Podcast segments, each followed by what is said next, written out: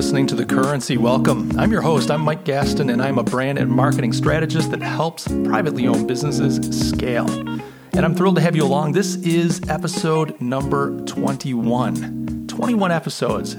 I can't tell you how stoked I am. I thought when I started this thing, it would be a fun project, and I thought, let's see where it goes. And I can't tell you how pleased I am to see where the podcast has gone, wh- what it's becoming, and and the response from you, the audience, as it's grown very nicely, and I've gotten some great feedback. So I want to take a, a, an opportunity here to mix it up a little bit today. Typically, you will join me, and I will have a guest that I will talk to and interview.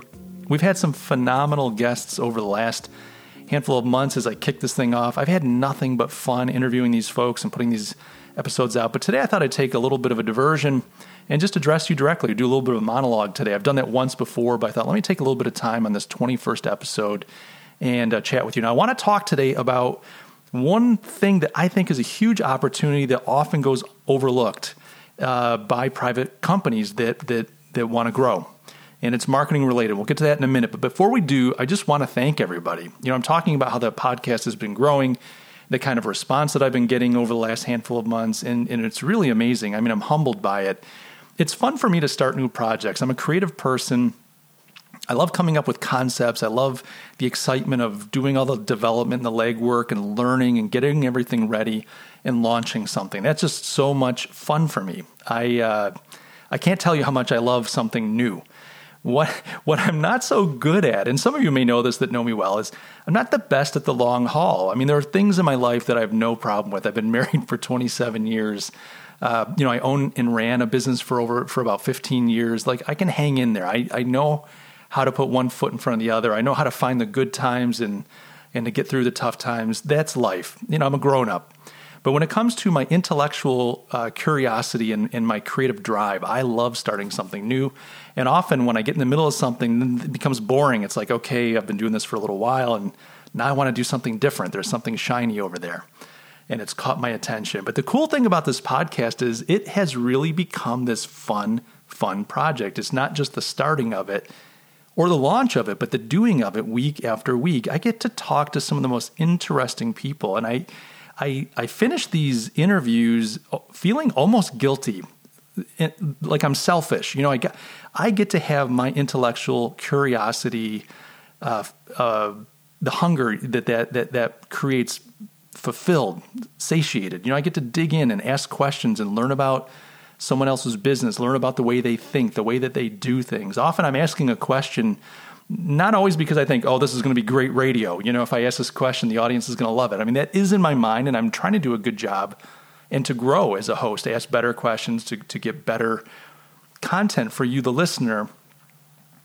But often I'm asking that question because I really want to know. I want to know things like their business model. I want to know their successes, their failures. I want to know what things they do that really work and what things they do that don't work. I want to learn. I love learning and I love getting below the surface. And so you know, look, we're 20 episodes in. This is the 21st. Uh, it's, you know, cause to celebrate. I feel like I've hit a little, it's a small milestone, not a big deal. But this is a real thing. It's, uh, it's a real thing and it's happening and it's growing. And so I'm celebrating a little bit. And I'm telling you, I'm having the time of my life. And having a ball developing this thing, but I know that it can be better.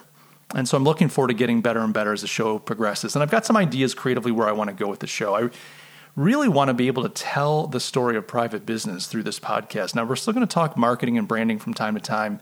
We're going to talk entrepreneurship. We're going to talk to experts and different folks. But I want to give the opportunity on this platform to tell the story of private business. And why I think that's important is private business is critical to our society. And I won't spend a lot of time on this, but if you think about it, private business is an opportunity for people to delve into their creative power to create something out of nothing, to create jobs, to create wealth, to solve problems, to strengthen their communities, to help our economy do better. I mean, there's just so much tied up in private business, and it's different than larger corporations. And I think there's place for both. I'm not anti-corporation and, and pro-private. I'm I'm pro-business in general. But there are things about private businesses that are unique and special that I think we need to recognize and, and not forget. And I feel a little bit in our society, there's this real big discussion and push and, and um, even fight over this concept of inequality. And we're made to feel, all of us in some way or another, that it's not fair, that we're being put upon.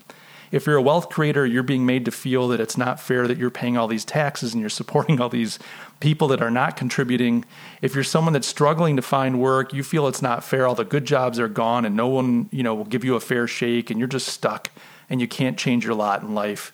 If you're a female, you're being told that you don't earn enough and that the life isn't fair to you and that, that you know the system is stacked against you. If you're a person of color, you're being told similar things. It's like every single group, each one of us is being told that life isn't fair.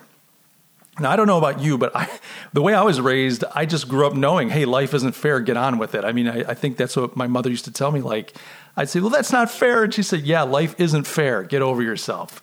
Now, I'm not telling you, the listener, get over yourself. What I'm saying is, rather than answer that question, how do we make things more equitable? How do we make things more fair? I think there's an opportunity to tell a story that has been going on in our nation for centuries, and that is the story of private industry, the story of free markets, the story of individual creativity and corporate creativity, people coming together, creating, uh, creating economic power, creating wealth, solving problems, making the world a better place, and enriching people in the process. It's a very encouraging, hopeful story, and it's a story that's been playing out generation after generation. My fear, if you want to call it that, is that we're losing as a society the the story. We're losing that narrative. We're letting that narrative kind of fade from our from our uh, corporate consciousness, if you will. Uh, corporate meaning us as a group, as our, as a country, as a society, and we're replacing that with um, this story where someone else has to make things right for us. Now, look, I'm all for making things right. I think justice is an important thing. We have a society based on on just laws and uh, righteous laws and laws that are good and fair, and I, I don't have a problem with that. But I don't like the idea that we're all helpless. I don't agree with that. I don't agree with that. I think that some of us are. Some of us are born with disabilities and obstacles that are next to impossible to overcome. And I think a good society, a moral society, helps and looks out for those people. That can be anywhere from the unborn all the way to adults that have disabilities that can't fend for themselves. We as a society should look out and protect these people and help them. But the vast majority of us are capable. We might not all be Bill Gates or Warren Buffett, but we're all capable in some way. We're all created with some unique, special capability and this story of private industry, I think, is important to this bigger discussion about inequality and the capabilities of each and every one of us and the ways that we can participate in this fantastic, miraculous economy that is the American economy. Now, I know it's had its problems. It's struggling a little bit now. You could say, well, gee, the stock market's blowing up.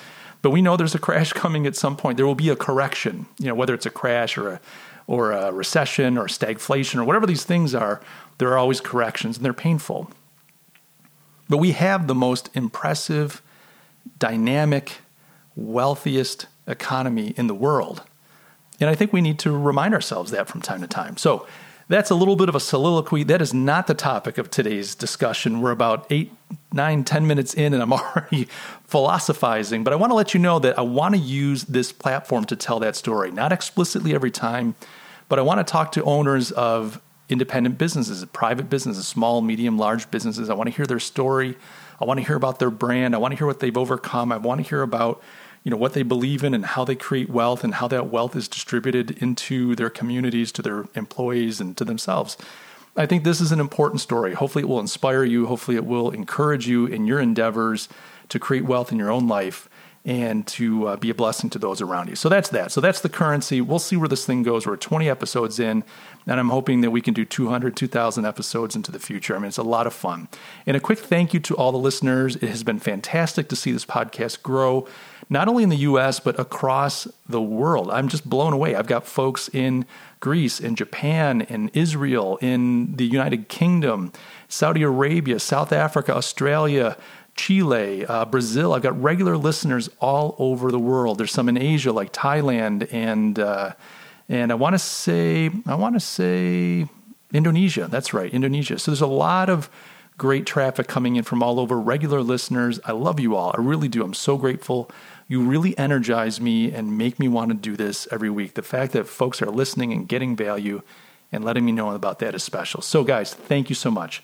So let's take a few minutes. This is going to be a long podcast. I'm not going to do a mid roll. We're just going to talk a little bit about what I think is the biggest opportunity for private businesses when it comes to marketing.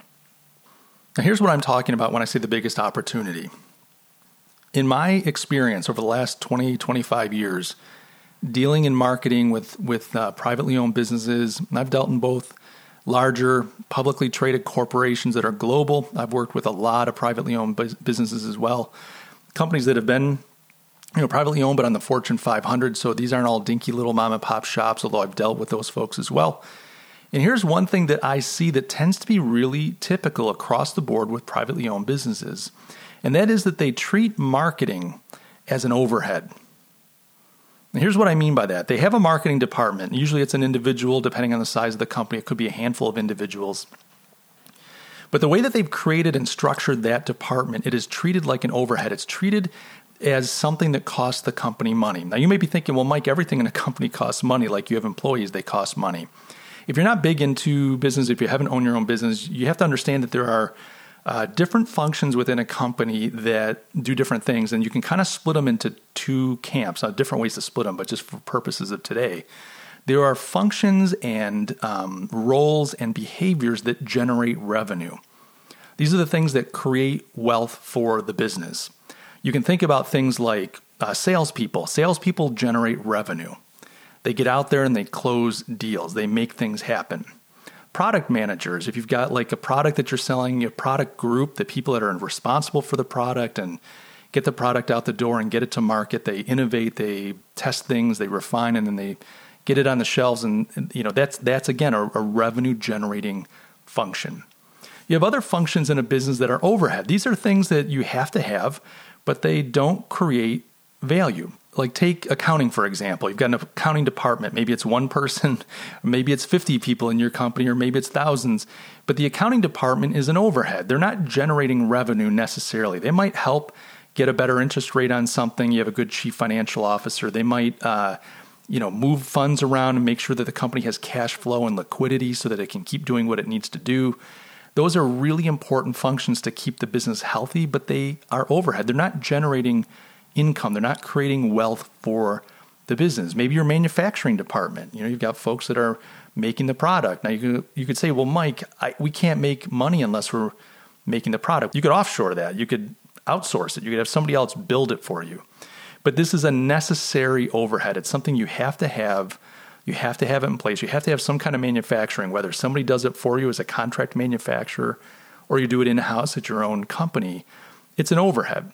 And in a company, whenever you have something function, an individual, a role, an activity that is an overhead, you want to find ways to reduce the cost of that overhead.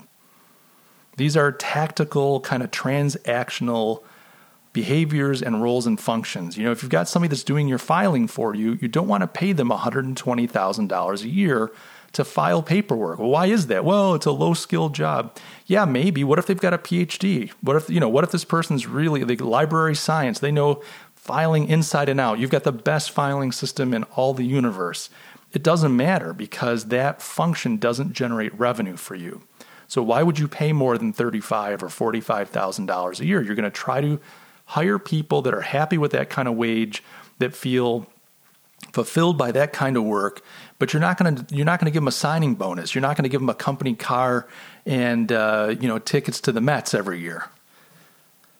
This is an overhead. And so what companies try to do where they have functions that do not generate revenue they try to look for ways to do those functions uh, more and more efficiently and, and costing the company less and less now, when you get to your revenue generating functions, things like innovation, where they're coming up with new products, product management, uh, sales, and all that, you're more willing to pay the big bucks. That's why a salesperson gets commission. You're incentivizing that person. It's like, hey, you go out and close a million dollars in sales for us, then we're happy for you to make a couple hundred thousand dollars a year, plus all your cell phone, plus a uh, covered. You know, here's a have a free uh, company computer. Uh, here's a company car. Here's a company credit card. Like you want to lavish that person and pay them and remunerate them well because they're generating wealth for you.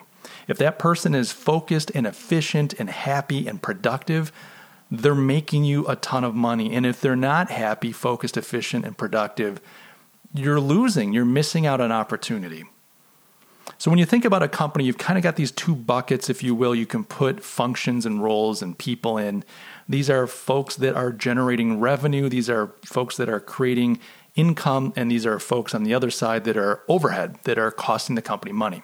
Now, there's no stigma around being in the overhead camp. Maybe you're the kind of person you love accounting. And, and don't get me wrong, like accountants should be paid really well. I mean, they, they come with a high level of training. What they do is very uh, intricate and critical to the business. You can get a lot of trouble if the accounting's not done correctly, both with the government and just the way you're running your business. So I don't want to make it sound like all overhead positions are you know low paid minimum wage jobs. I'm just saying that when you look at a business through a lens, if you think about these two types of functions, revenue generating and overhead or cost functions, uh, you understand why you want to limit the cost and overhead of some and you want to throw money at the others.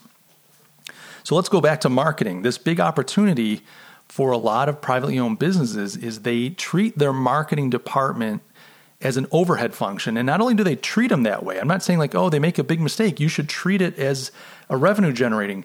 They're treating it as an overhead function because that marketing department, those individuals and the behaviors and the activities are overhead activities. Now, there's an interesting thing about marketing. It's one of these functions that can straddle either side of the fence. It can be either revenue generating or it can be overhead. It can be both.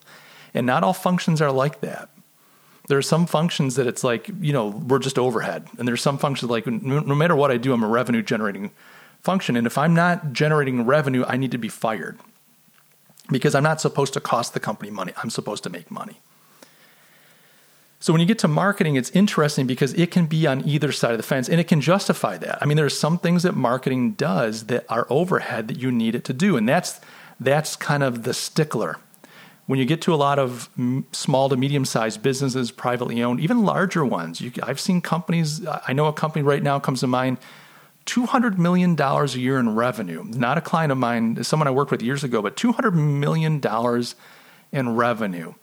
Uh, they had locations all across New York and Pennsylvania. They had huge warehouse space. They had employees all over. I mean, this company was doing a lot of business.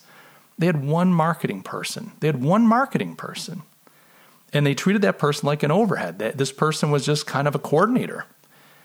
So, so uh, this isn't just for little small companies, little mom and pops. This is for large companies as well. So what happens is they view marketing as a thing that has to happen. Typically, it is supporting sales. These companies have good salespeople, and they start developing a marketing function to support sales. So that means that marketing is creating sales literature. Hey, I need a new brochure. Don't worry, we can take care of it. So they hire, you know, they've got a graphic designer on staff, maybe a marketing manager, maybe a marketing coordinator, you know, two, three, four people. They're generating brochures. They are helping put together PowerPoint presentations. They are coordinating the uh, annual trade show event and working with the trade booth vendor. These are folks that are just busy doing the block and tackle work of supporting the other functions with the marketing expertise that they bring to the table. They're probably running ads in trade publications. They're you know maintaining the website, maybe updating the website. These are these are all overhead functions. And what you find is this is kind of the marketing department will grow. They'll add people, it'll get larger, but it's painful because this department is not tied to revenue generation, not directly. So they might say, look, we're, we're important. Like we do these brochures so the salespeople can go out and sell. Uh, we needed to redo the website because the traffic was down. Now we're getting more traffic. That's good. So you know they're able to tie what they do indirectly to sales, but they're not directly generating revenue. And so what ownership does, rightly so, they look at this and they go, "Hey, this is getting a little expensive. We've got to cut back on marketing. We've got to somehow get this expense reined in because." you know, marketing keeps growing and growing. They're finding more and more to do. Now they're telling us we need to be on Instagram and Twitter and LinkedIn and you know, we're doing social media and the website redo, and we redid our logo. We're creating marketing collateral all the time. We got six trade shows now, and the list just keeps getting bigger and bigger because nature abhors a vacuum. but you're not seeing a um, you're not seeing a, a growth, kind of a, a, related growth in income and revenue to the expenditure of marketing. It's kind of a fiefdom that's growing and growing. You know, multiple graphic designers, you got a social media person, you know, you got a webmaster, and so on and so forth. So you know the drill. So this is very common. This is what it looks like when you look at a privately owned marketing department. Typically, not always, but typically. You have people that are really good at what they do. These are seasoned experts. They're smart, they're savvy, they know the trade show world, they know how to do advertising, they know how to do graphic design and, and coordinate events and keep the website, you know, fresh and snappy. But they are not generating revenue. And then what happens is the business and the leadership just assumes that, like, well, this is marketing. We do marketing, we do it really well. But savvy folks know, and those of you listening that are into marketing, you know there's so much more to marketing. There's so much more. And I think this is the big opportunity. The, the question is how do you convert an existing marketing function from an overhead into a revenue generator? And I think that's the big opportunity. I'm not going to give all the answers in this podcast. We'll talk about a little bit here for a couple more minutes, but that is the opportunity. The opportunity for privately owned businesses is to convert their marketing function from overhead to revenue generator. So, one of the first things that I like to do when I go into a client is to audit the business and audit the marketing function, audit the sales. Like, I like to look at the whole business. I'm not just focusing only on marketing, but my, my goal is to figure out the marketing piece and how does it fit now? What is it doing? And how can it transform into a marketing department of the future? How can it become a revenue generator for the business? And so I like to audit the business and I like to look at what is marketing doing, what does it cost, you know, how many people, what are they up to, what are the tasks, what are the goals?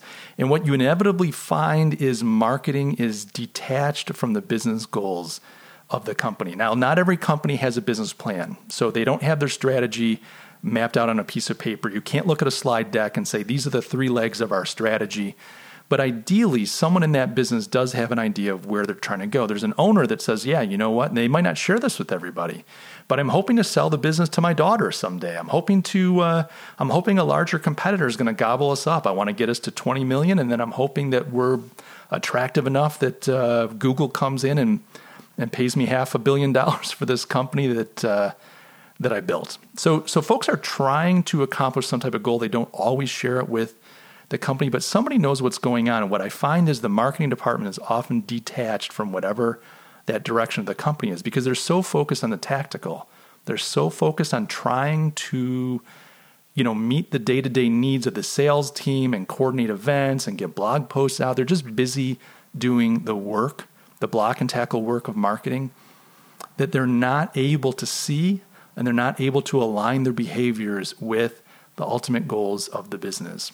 Now, this is not usually marketing's fault. I want to be very clear. Often this is an executive shortcoming. And I'm not saying that the owner does this on purpose, it's just one of these things people overlook. I think making it clear for the marketing department that these are the goals of the company, and then allowing the marketing department to say, okay, well, let us put a plan together to show you how we can deliver on these goals. Aligning the marketing department with the overall business goals of the company is a big step in helping it transform from an overhead to a revenue generator.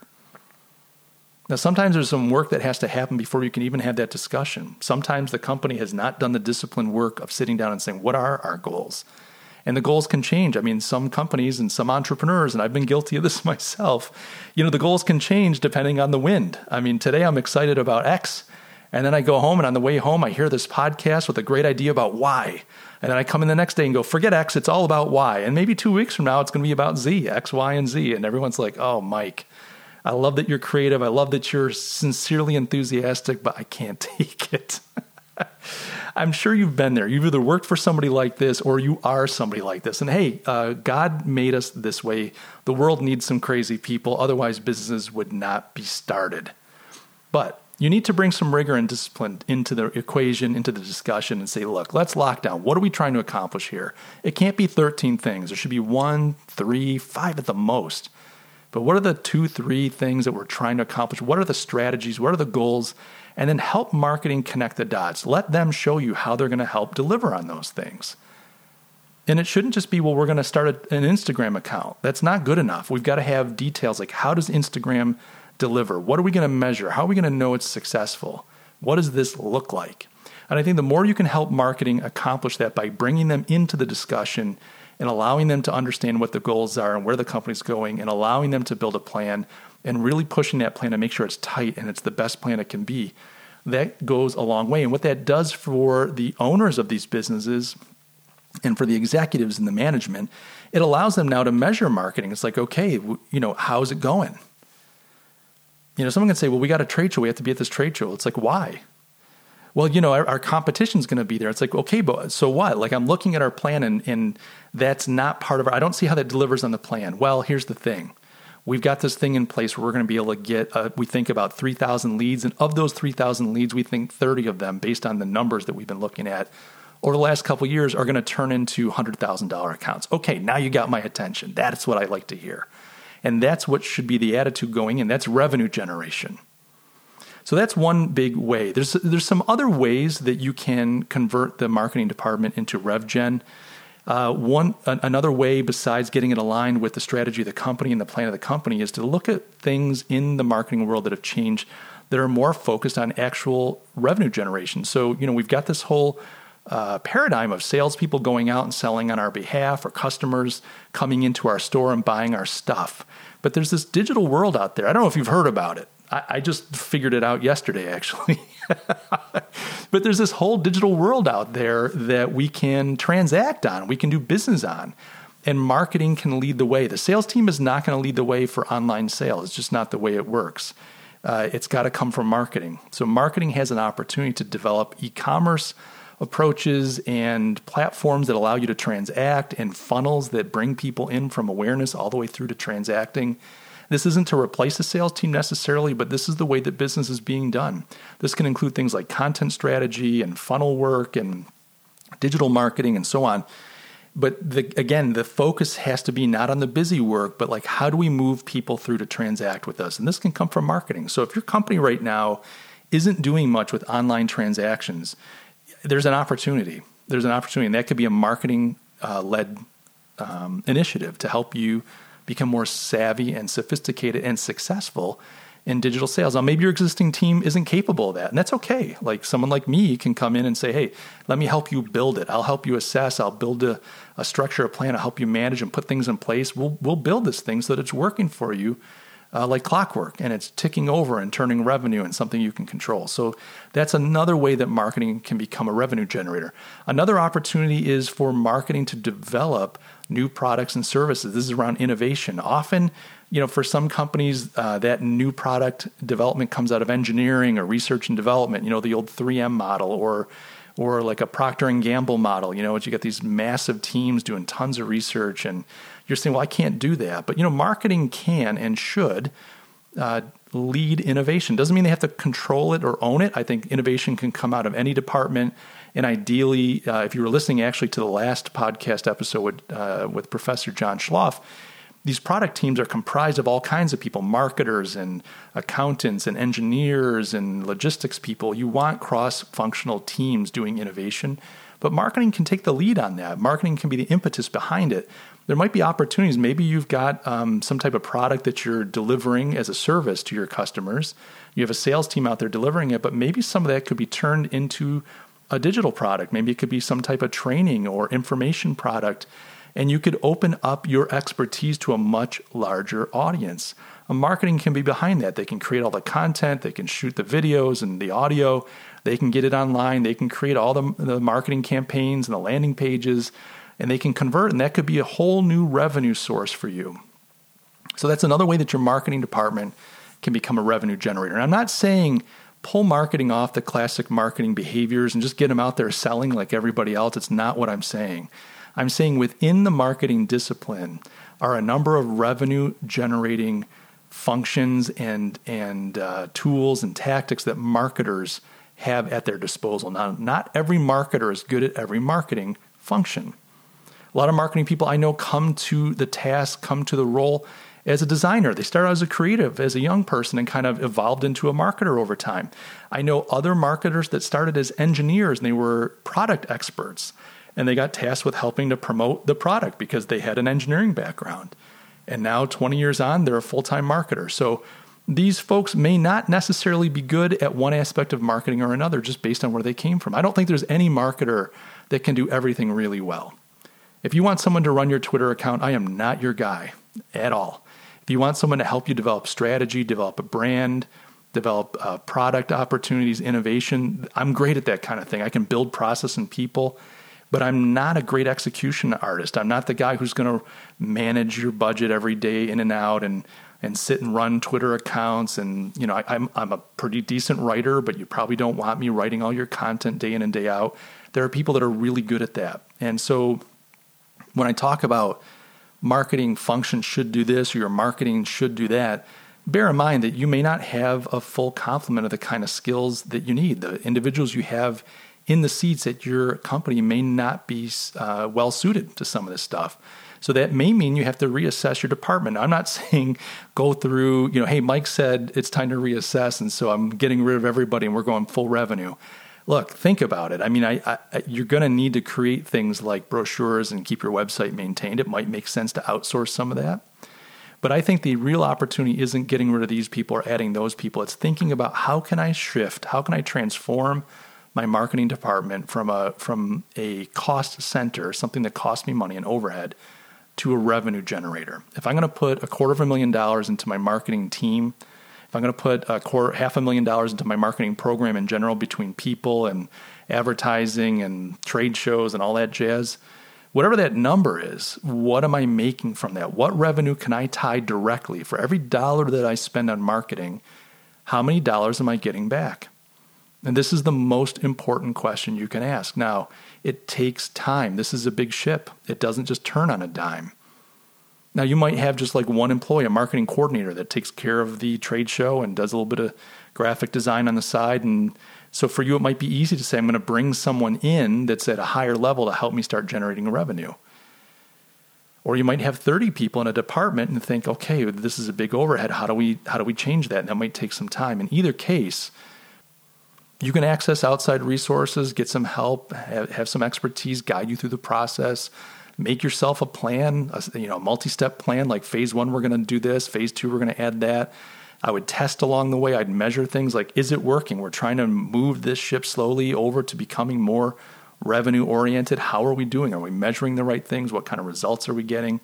You know, one of the big things about marketing is you test stuff. You, you you come up with an idea, you put it out there. It never works as great as you hope. I mean, sometimes it works better, which is always lovely. But you know, you, then you get the results back, and you, okay, let's modify it. It's just you test and tweak and test and tweak and test and tweak until you've got this thing humming so nicely. That's the goal. You know it's humming when it's generating revenue, and you know why it's generating revenue, and it's repeatable. So, guys, Thank you for your time. Again, thanks so much for helping me make this podcast successful. We'll be returning to the interviews uh, pretty quickly. I've got some lined up that I'm going to be sharing with you awfully shortly. If you know of someone that you think should be interviewed for the show, someone, a business owner or an expert in the area of uh, entrepreneurship, business, marketing, branding, uh, give me some information. Just get in touch with me. You can find me on Twitter at Mike Gastin. Hit me on LinkedIn. I love connecting with people there. Just look for Mike Gastin. Of course, you can go to my website. There is a contact form there. It is mikegastin.com. That's G A S T I N Dot com. And if you haven't already, please take a minute and subscribe to this podcast. While you're doing that, uh, give me a little review. Throw some stars my way, maybe a comment or two. Let me know what you think. It really helps the show and it lets these platforms like Apple Podcasts, Google Podcasts, uh, Stitcher Radio, Spotify, that you know everywhere that this podcast is provided, it lets them know that this show is good, that people are interested, and it helps them push it so other people can find it. Guys, I love you all. I really do and I'll catch you in the next episode.